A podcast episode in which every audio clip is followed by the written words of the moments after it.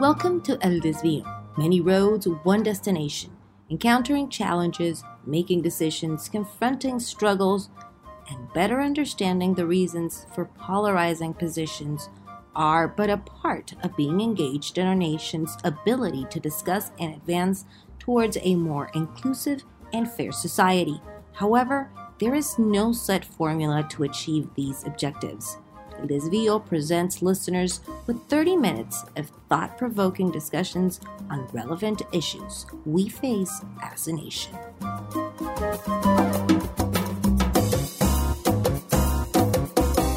Mi gente, welcome to El Desvío.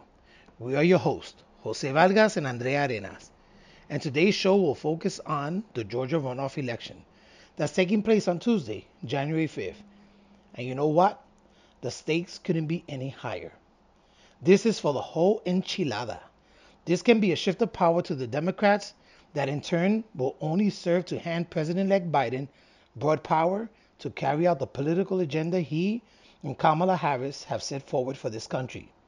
So today and over the next couple of days, guess what? Georgia is on our mind.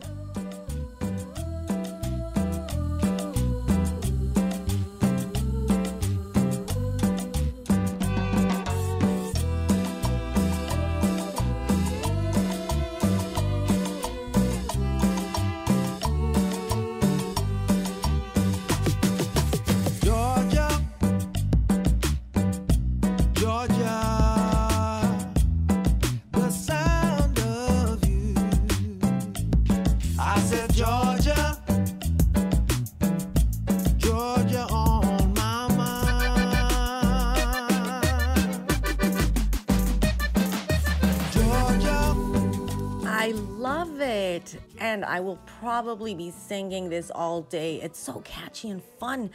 But more than that, it's also telling of the fight for equality and civil justice that minorities continue to face and continue to fight for, right?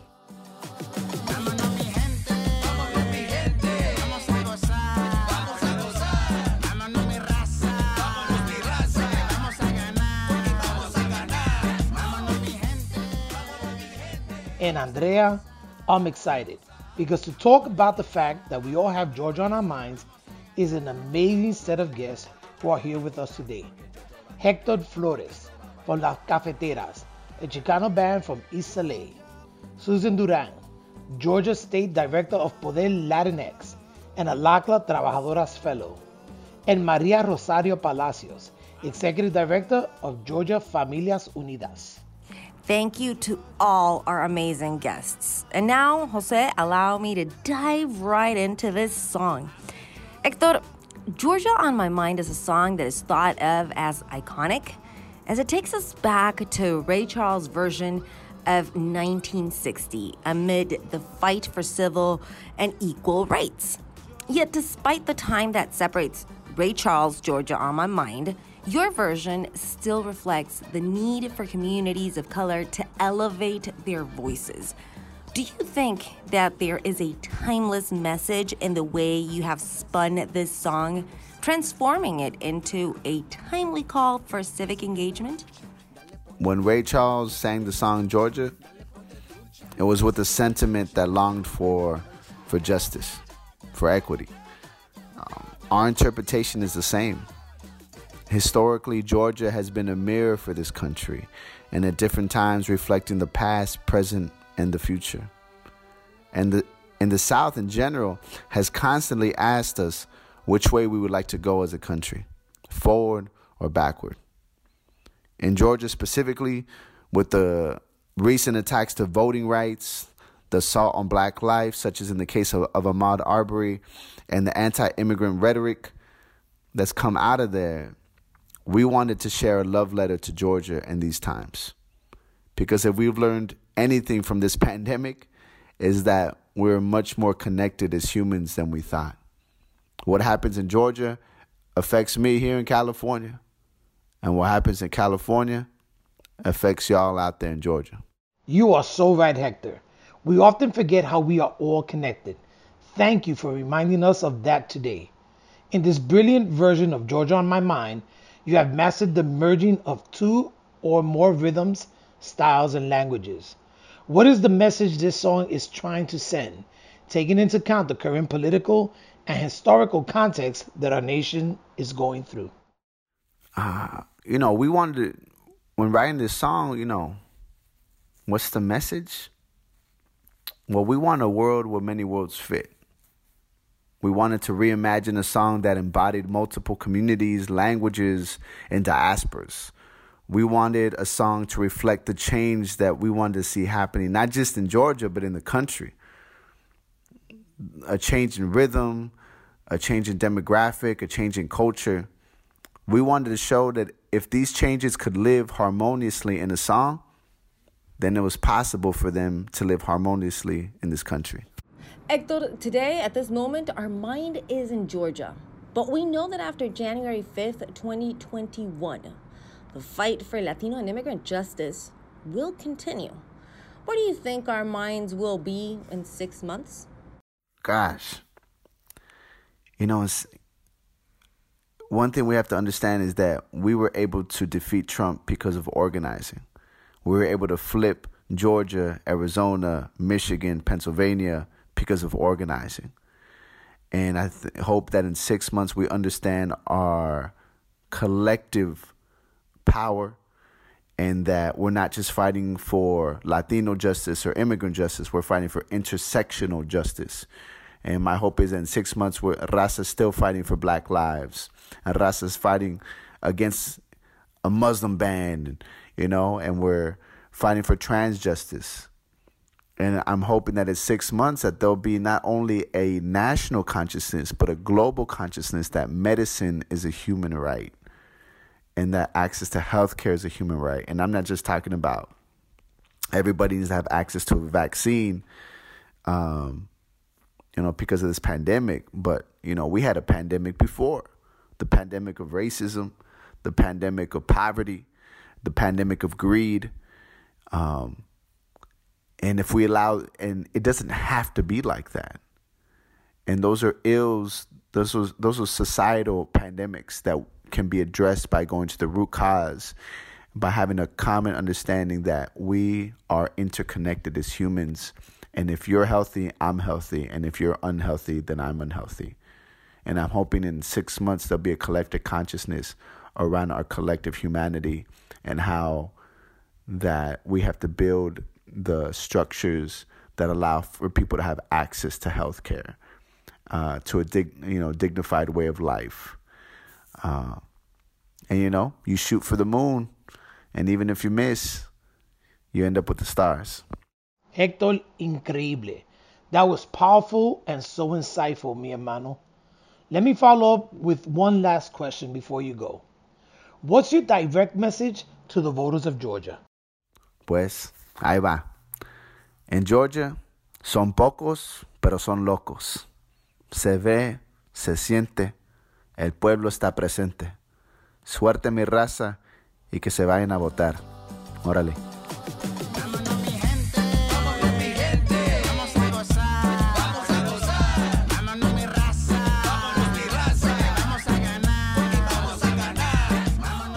Thank you, Susan, for joining us today. And now to you. Why do you think the Latino electorate is so important in the upcoming Georgia runoff election? This has been a very different election cycle compared to previous years. And you know, the Latinx electorate, it's very important in this upcoming runoff, Georgia runoff.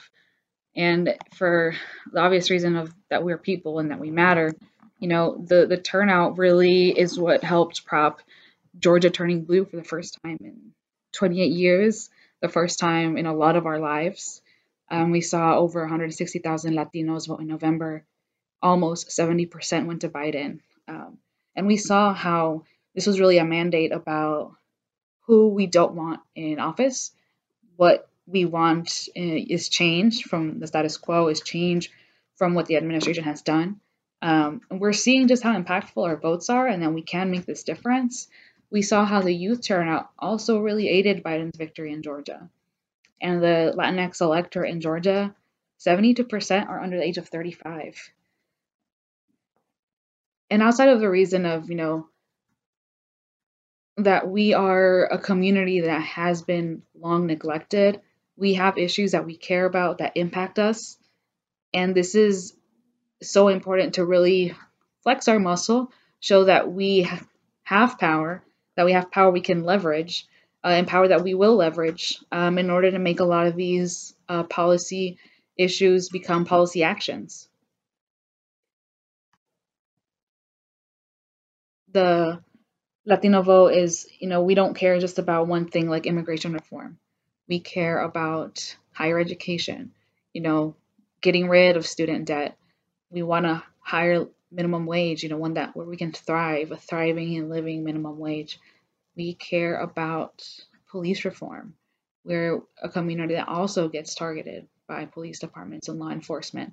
Um, we saw in Cobb County and Gwinnett County that the two sheriffs who supported this 287G program, where local law enforcement can be deputized and be allowed to hold undocumented immigrants for ICE to come and get them. And we saw that the young voters, the voters who were against that kind of police profiling and uh, borderline fascist behavior, they voted those sheriffs out. They voted those two sheriffs out and they voted for two sheriffs who made a commitment to ending that 287G program. So that's already a win right there. And if we can do that in Cobb and Gwinnett County, we can do it throughout the state. And we can do it by coming out and vote, and that we are a community to be reckoned with, but most importantly, a community that needs to be respected. Um, we want justice, we want dignity, we want respect, and we want to be paid attention to. We want our issues to become the issues that are addressed instead of being relegated to a community that either is is you know portrayed as you know not going out to vote it's just it's not that we don't don't vote for someone but we're never given what to vote for um, and i think in this election we saw that we saw that we are voting for change we are voting for relief from this pandemic for relief from the recession for relief from unemployment for relief from eviction for relief and that's what we're voting for and that's why we're so important in this election, this runoff, because we get to decide the Senate composition. We get to decide whether or not Mitch McConnell gets to deny another stimulus uh, payment bill like he did today. Um, we get to decide whether some legislation like that can pass the Senate and land on the president elect's desk to sign. Um, because we're seeing black and brown people disproportionately affected by COVID, job losses, people are dropping out of the university, poultry workers in Georgia dying, being exposed to COVID at work with no protection. And we're voting for ourselves to, to help each other, to protect each other. Um, we're voting for something greater than us. And can you tell us a little bit more about what your efforts have been focused on in Georgia. Have you done anything different from other years? And if so, why? What we've been doing in Georgia for the runoff is we've had a phone banking program and a Canvass program. We, for our phone banking program, um, we actually just met our goal yesterday. We surpassed our goal. Our goal was 337,000 uh, phone calls, and we just made over 380,000. Um, but we're going to continue with our phone banking program for GOTV to make sure that we call every single person who has not voted to go and vote this Tuesday.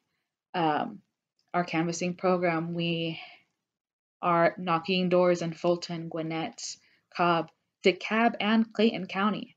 Um, I think that's kind of one thing that we're seeing different is uh, where is the canvassing being done? We're seeing in this election a lot more folks are pouring in resources and people. Um, although we are new in Georgia, um, our our our vision is not, our people are not. Um, I was raised in Georgia. I've been here all my life. I've organized here for several years. You know, our teams, they're all Georgia born or Georgia grown. Um, and we have a stake in this election. Um, but we're also we're going to do different is that after the election, um, we're going to stay here. We are going to continue this outreach. We are going to register new voters. We are going to keep our community updated, informed, and educated on local issues that they care about. Uh, we want to make sure that the community has the tools they need to to really make sure that they're addressing their issues in the way they need to be addressed because we know the only way to fix problems is for the person to identify the person who's having the problem they identify the solution because they're living the problem. And that's a really kind of empowerment we really need to see in a lot of organizing and a lot of outreach and that's something that we're committed to. Um, so in, in, that sense um, because we are new to georgia and just started here in september it is kind of new unique in what we're doing in the sense of you know, really focusing on civic engagement. But just as importantly is the community organizing, um, really tying the two together, uh, almost as if we were, you know, building this base of empowered Latinx people that is going to take the next step and be present with confidence, with knowing that they have power, a power they'll le- a power they will leverage, and seeing. It's exciting to see what what will be leveraged with our power? What what change can we make? In this past election, there has been a considerable increase in the engagement of black and brown communities in our nation's electoral process. But is this enough? Should our efforts continue, or do you think this work is done? And if that's it, what's next? In the past elections, yeah, there there have there has definitely been a huge increase in the amount of engagement that Black and Brown communities are getting um, in this electoral process. Um, whether this is enough? No, this is not enough. It's not enough, and the work should continue. Yes, it's not enough because we are still disenfranchised. Until we get that voter turnout to a, a huge high number, over 90, 100%, when we get everyone to vote and to vote enthusiastically, to vote enthusiastically for a person or for an issue, that's even then our work does not continue because that needs to be sustained.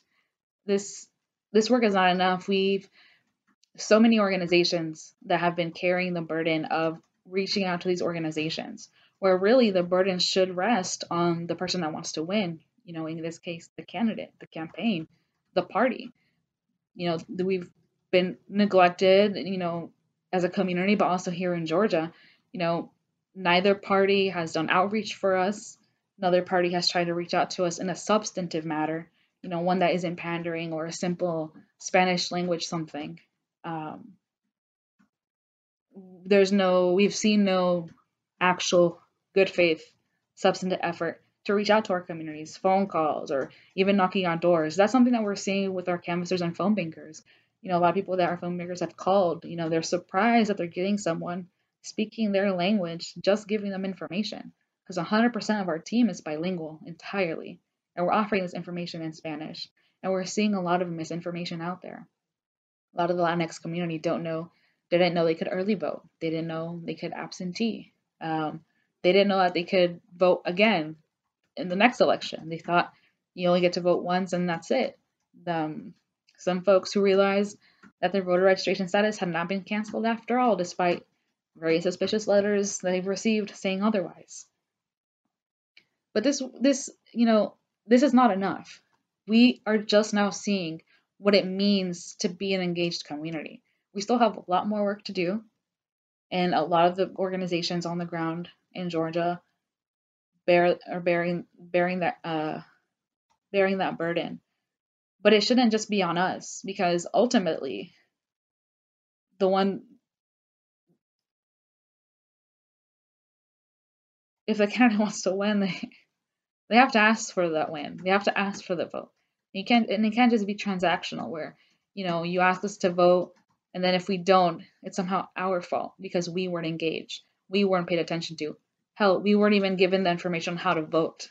We already understand the history of voter suppression in Georgia. We know the racist history of this runoff laws in Georgia. It was done to disenfranchise black voters.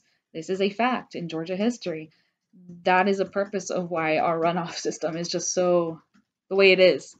But this time we're seeing that it's uh, working against uh, the, the original purpose. Um, but this work will never stop.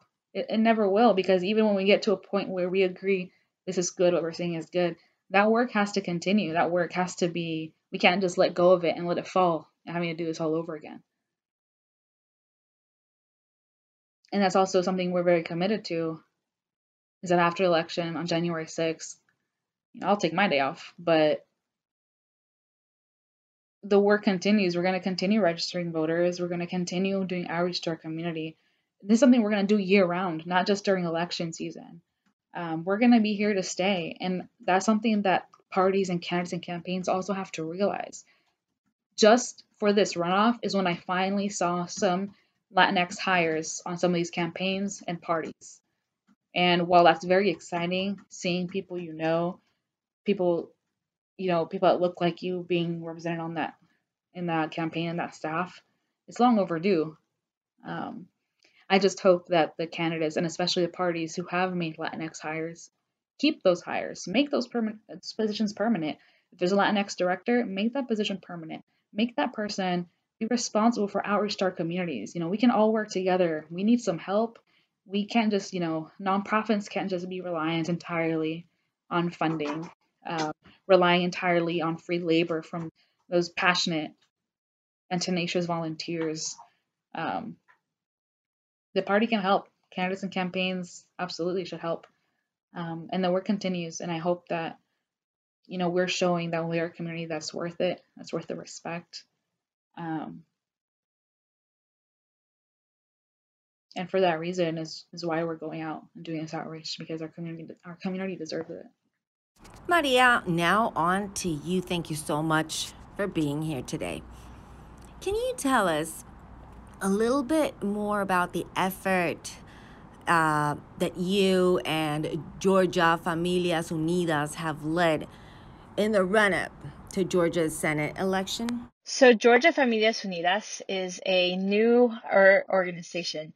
We officially started in July 1st, and we started doing mutual aid work in the what we call polleras in Gainesville, Georgia. Gainesville is 50 miles northeast of Atlanta. We are known as the poultry capital of the world.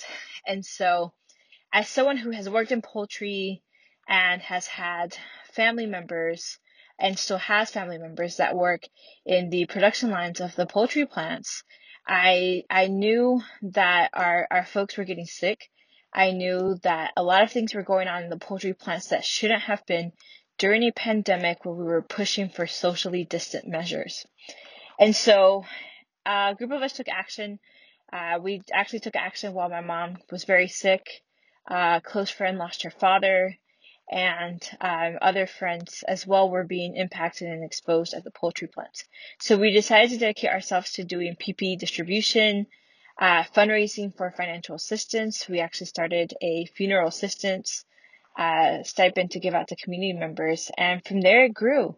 We we knew that these elections, that the census was huge, and so we've done civic engagement work as well for our community to make sure that they have the educational materials that they need and resources. Every single action that we do is centered around providing PPE to the folks that need it most, our essential workers in Gainesville. Maria, the work you are doing is so important. But let me ask you a question. Why do you think this runoff election is so vital? And additionally, what do you see as the importance of the Latino community participating in this election and ultimately getting to the polls? This runoff election is is so crucial, and I I'm positive that like uh, no le tengo que decir a la gente que está escuchando aquí eso like I don't need to tell anyone that why it's so crucial, but but in context of the Latinx uh, community participating and, and going out to the polls, it's it's so crucial because I tell a lot of folks, you know, in Georgia, the median age for voting is in the mid 20s. And so many of our younger folks, um, you know, their parents are first generation immigrants, many of them, especially in Gainesville, where we have the, the uh, highest propor- propor- uh, proportional rate for per capita um, you know, group of undocumented folks per immigrant population you know when when a 24 year old that was born in gainesville georgia goes to go vote they don't just vote for themselves they vote for their family they vote for their mixed status family they vote for their families in polleras mind you during a pandemic that uh, they decided to speed up the belt lines in April of 2020, right after we had announced uh, the shutdown of the majority of the country. Um, Congress um, approved to increase belt lines for poultry plants higher than than had ever been in this country since there was large labor rights movements. And so that's what's at stake. The well-being of our folks in uh, essential working hubs like Gainesville, like so many different parts of Georgia. Georgia is a large agricultural state. We pride ourselves on contributing to the food supply chain, yet we don't pride ourselves in implementing policies that reduces stress, reduces strain, physical toil during moments that there's not protection for folks to even take off the time they need to recover from COVID-19. So that's what's at stake for us is, is a, you know, is policymakers being elected that don't care about nuestras tías, about me, about mi madre. And so, you know, we're going to turn out to vote. Our communities are going to go out to vote in this election. I'm sure of it. And what message would you send to communities of color today? Um, where can they access information and tools that can help them ensure they can indeed vote? Where and how to find their polling station times for in person voting, etc. How would you guide them? The message that I would send to communities of color today is that we are powerful and Georgia is a beautiful example of that. Dios mío, we have like such a rich history of organizing. You know, Stacey Abrams has definitely put us on the map, and she deserves all the credit she gets and then some. Um, and she also is amazing at, at pointing out the fact that you have black women organizing in all parts of, of Georgia who lead like coalition tables, who lead, uh, you know, super amazing C3 organizations, nonprofits, and, and other organizations that are really mobilizing our folks because not only do they organize like directly impacted communities, these organizers are part of the directly impacted community. And so you know, we need to make sure that we're accessing the information that we need, you know, um, checking the Secretary of State's office as, as folks too, especially in a state where only one county has bilingual access. It's only in Spanish, only in Gwinnett County. Puedes sacar unos materiales en español, but the other 158 counties don't have language access. We need to make sure that we're checking our MVP.ga, um, you know, .sos.gov, um, website, but we also need to make sure that we're sharing that with, with our family members because that access to key information, especially when polling places are being shut down, is, is more important now than, than it was before. Maria, we will make sure to link those resources on our webpage. But as you know, Congress has just approved the relief package. What do people need to know about this? Who is eligible? Yes, so Congress has just approved a release package, and I know, I know we're all waiting to see if it's if it's going to stay at 600 or if it's going to go up to 2,000. But you know what what folks really need to know about this is that this relief package is a little bit better than than the other one um, that we had earlier this year because of mixed status homes. And in regards to that, I'm not saying the rest of it is great, um, but I do think that we need to know that a lot of families who have someone in their household, a crucial member, a spouse, you know, um, someone who contributes to the income of the family, if they both didn't have the documented status that the first package provided earlier this year, you know, families were left without a stimulus package. U.S. citizens in our communities, in our, you know, first generation U.S. citizen communities and beyond were impacted and left out from any kind of small relief that the government is providing. And so this time around, I think that's an important thing that we, we did win at least a little bit in regards to making sure that stimulus applies to mixed status homes. Um, and, you know, this is going to benefit that our community the most. Um, but you know, there's still a lot of folks left in the gap, so we're making sure that we're continuing our financial assistance programs on that end.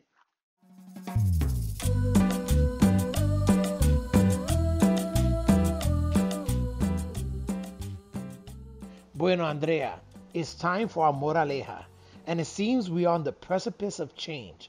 Un momento en tiempo. Que dice, Latino, you have the power to change not only what happens in Georgia, but ultimately what happens in our nation. Together we can forge a new story in the American experience. ¿Qué te parece, Andrea?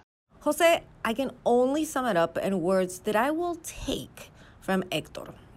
Vámonos, mi raza, porque vamos a ganar. That is it.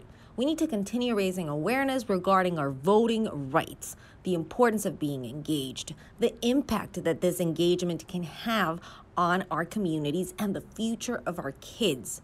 I think uh, we also need to take a look back in time, just like the song does, evoking an era of struggle, but at the same time, committed to change. If we listen closely, not only to the song, but to our silence, we will realize that silence is not an option and that the change we are seeking will only come if we are everything but complacent and quiet. And with that, I want to take this opportunity on behalf of LCLAA to wish all our listeners a happy new year. We have come to the end of this podcast. Special thanks to Susan Duran, Maria Rosario Palacios, and Hector Flores of Las Cafeteras. We look forward to seeing Latinos rise up to ensure that our communities have a voice. Make sure to go out and vote because you are the spark of change. Hasta la próxima.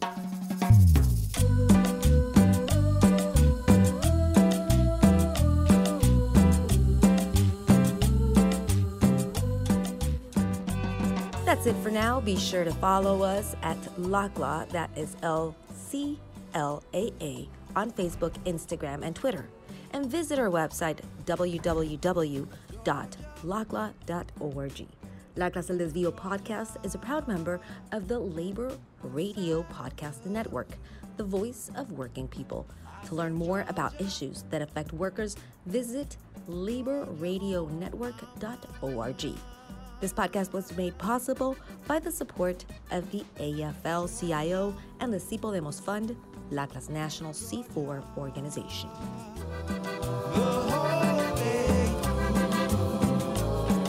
Said, Georgia.